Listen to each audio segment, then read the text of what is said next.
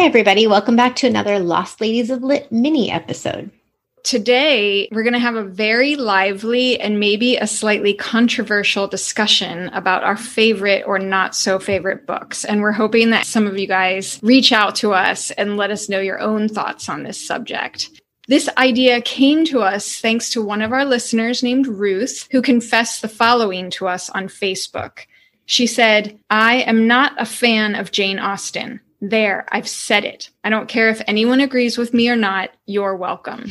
Uh oh, them fighting words, as they used to say. Just kidding. We consider this podcast a completely safe place to air out any and all book opinions. So we don't have any judgment, Ruth. Jane's not your jam, and that's a okay with us.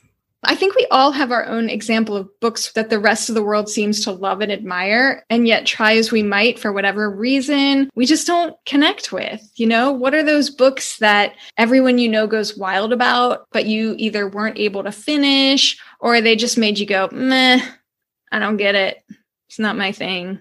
For example, I'm going to go out on a limb. Maybe this is going to tick people off, but there's a book that I tried reading. I, I want to say I tried reading this book three different times. I gave it a good solid go on three occasions in the last few years. And every single time I could not get more than a fourth of the way through the book. That book was Elena Ferrante's My Brilliant Friend trilogy. And I'm so sorry. I don't even, I'm not even going to apologize because there are so many people that love this book. She, or uh, whatever her name is, we don't actually know if that's the author's actual name she's going to be fine with me saying I didn't love it. She's wildly successful and has made a fortune off of these books, and people love them. And I'm the weirdo here. There's something wrong with me. I fully believe that I couldn't get into these books, but I just couldn't connect with it at all. Okay, Amy, hold on a second. That's my book too. No, yes. Oh my God literally everyone else in the world loves this book and i want to love it because i'm feel i feel like i'm missing out on a on an entire uh, like series of books that's supposed to be life changing and wonderful and you know literary but also guilty pleasure at the same time somehow i've tried and i just never get past the first few chapters. And I'm I'm actually surprised to hear you say that because one of the times that I tried to read this book was when I was subletting your house Okay, so listeners, there was a point in time where my house was being renovated and I borrowed Kim's house. So I got the treasure trove of her bookshelves for about four months, which was amazing. And I read so many awesome books off your bookshelf and there staring at me scornfully, shining like it had a halo around it the whole time was my brilliant friend. And I was like, well, Kim obviously loves it. I'm going to give it the old college try one more time. And I sat there on your couch and I tried to read it and I just I couldn't do it. It's an HBO series now. I know. And, and now I don't even want to watch it because I don't do. Same. I still have the book on my bookshelf, by the way. I haven't managed to get rid of it because I feel like there's something wrong with me and that one day I'll just wake up and like it. But I don't think that's going to happen. But good luck to everyone who loves it. And I'm happy for them. But nope. And that's why we're best friends and also podcasters together. Know, that actually are we have like a mind meld thing happening there. Yeah. Okay. So now on the flip side of that, is there any classic book that you put off reading or avoided for a long time because you didn't think you'd like it, only to eventually discover that you totally love it?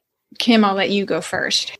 Okay, yes, I do have a book exactly like that, except for it's a modern classic. So I carried around through my mini moves. I've I've moved a lot for years. Infinite Jest. And then when. I mm-hmm. first met Eric, who is now my husband, we had similar favorite authors that we both loved. And so the fact that he liked this book made me want to give it another try. And so I had his copy. It actually had his notations in it. And I thought it was fantastic and funny this time around. And we even read it out loud to each other, which sounds really cheesy, but we did. And it was great.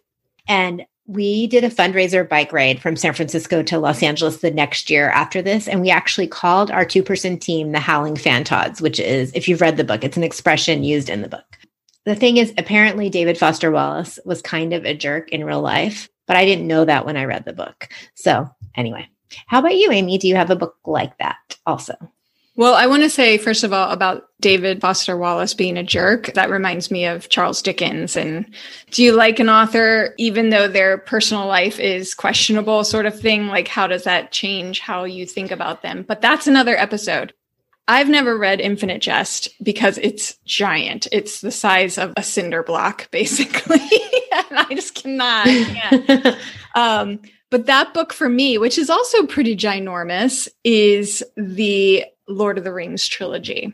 I had mm. never read it. All the movies came out. I did watch the movies and I loved them, but I had never actually read it. I remember as a kid, my brother had a copy of The Hobbit, and I have this memory of sitting in my brother's bedroom and trying to start The Hobbit. And I don't know if you know Tolkien very well, but he goes into these genealogies of the characters where it's like, Glowin, son of Yoin, who descended from the house of Yorb. Like, and it goes on and on and on for like 13 pages of that before the story happens again. I was very young and I just was like, nope, can't do it. And I was turned off from Tolkien forevermore. However, my son was gifted a copy of The Hobbit for his like fifth or sixth birthday. So we read The Hobbit and we loved it so much that I decided we've got to move on. We've got to do the whole Lord of the Rings trilogy. We are just about finished with the two towers. It is so good. Yes, he still does that like genealogy stuff and it's ridiculous. And he sometimes is way too descriptive geologically for me. He's always like, the river bent north northeast. But I love the story and I had so much fun reading the book. And I'm glad I actually got back around to it. I am so glad you found it and loved it. That makes me really, really happy because I have a very distinct memory when I was a child. This is so funny, but I actually, my parents' friends had all of the Lord of the Rings books. And every time we would go over to their house, my sister would play with their two daughters who were younger than me. And I would sit on the floor and I would read the books. And I literally read the entire Lord of the Rings series on their living room floor every time we went to their house. I, I don't think I ever had them at my house, maybe when I reread them later. But the first time it was all on someone else's living room floor. That's how much I loved them. That's so you with your nose buried in a book, like baby yes. Kim nose buried in book from the minute she was born. Yeah. and I love it's such a monumental undertaking that you guys must have gone to their house frequently. Yes. Um, I have any other stories similar, but I won't bore you with them. But yeah, okay. it did it, it we did it did take me a while though, but yeah, okay. So, next book related question Has there ever been a book that you really didn't like the first time you read it, but then you changed your mind about it? Maybe upon a subsequent reading, you now have a more favorable opinion of it or even complete affection for? Yes, I do. And I'm not sure what other people's take on this is, but the first time I read Romola, I don't know if okay. I'm saying exactly right, but it's a George Eliot novel. I didn't love it. It's a historical novel. It's set in 15th century in Florence. And I thought that it was going to be more like Middlemarch, I guess. I just expected it to be more like her other books. And because it was a historical novel, it somehow didn't quite, it, I, it didn't take with me. And I read it all the way through, but I just didn't love it. And then later, actually fairly recently, I reread it and I completely loved it. So I don't know if it was just expectations, I think, is what happened. And I just took it on its own. And I already knew at that point that it was going to be a historical novel and kind of what it, since I'd already read it before, I had a feeling for what it was. And I think it allowed me space to actually appreciate it. I read Romola as part of my assigned reading in college. Uh, being an English major, I remember reading that one and having the same reaction. It's dry at times I mean, mm-hmm. because of the historic element. However, the professor that taught that book was my all time favorite professor and maybe even my favorite teacher of all time. Wow. Uh, Xavier University, Dr. Ernest Fontana. He was so dramatic. He had so much flair. I mean, he was an incredible English professor. So I think he helped enliven it a bit. But yeah, it's definitely not my favorite George Eliot book by far. It's kind of that, like that saying, you never step in the same river twice, you know? Mm-hmm. You never mm-hmm. read the same book twice because your life experiences and who you are with age change. I love that. That's absolutely true because there are books that we read over and over again, and it's because we get something different from them every time. I read A Room with a View over and over, and I feel like I notice it's a short novella almost, but I notice different things every time and I get something out of it every time. Yeah. Okay, so my book that I was lukewarm about the first time I read it and then I came to appreciate it is Harry Potter. So. I was in my 20s and there was this Harry Potter craze and I felt like I needed to look into it because everybody was talking about this book. Even though it was a children's book, I was like, you know, I'm going to give it a whirl. And I just, I had no interest in it. I don't even think I finished book one. I was just like, I get it. I don't need to go on. But then having kids changed all that we sat down and made a big production of reading the entire series. And when you read the entire series, first of all, book one is not the best book. It's mm. just sort of hmm. the introduction. It gets better, it gets darker, it gets more involved. There will be Harry Potter in your future, Kim, now that you have a child. So just prepare for it. Okay. But I will say, I think the difference is that book came out when we were already adults, mm-hmm. but this was a, it was an event for children. I'll never have the experience of reading it as a child. Right. So I'll never have that kind of magic associated with it. But seeing it through the eyes of my kids gave me a new appreciation for it, I think. I'm excited to read that with Cleo one day. I actually have read, I think, if not all of them, almost all of them. But to me, my thing is the Chronicles of Narnia because I passionately loved those as a child. And so I was always comparing the feeling. But I think that's the thing it's like when you come to it as a child, it's completely different than coming to it as an adult. And the magic of it is different. Yeah. So.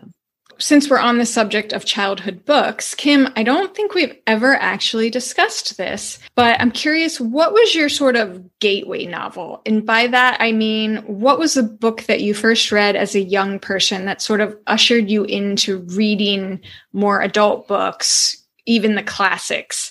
What was the book that kind of launched you from reading, say, Judy Blume type books into reading more sophisticated adult novels. Can you remember?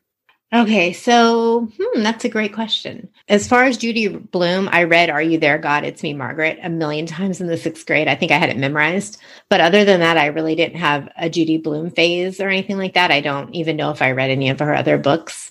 My mom had a really extensive bookshelf and it had a lot of classics in it and things that she'd read in college. And so after Little Women and Rose in Bloom, I just kind of kept going with everything on her bookshelf. And then I also distinctly remember the first time I read what really was an adult novel. It was in fourth grade, and we were on a flight from Germany to California. And I'm guessing my mom didn't have anything else to give me, and all I wanted to do was read. So the only thing she could do was give me this book.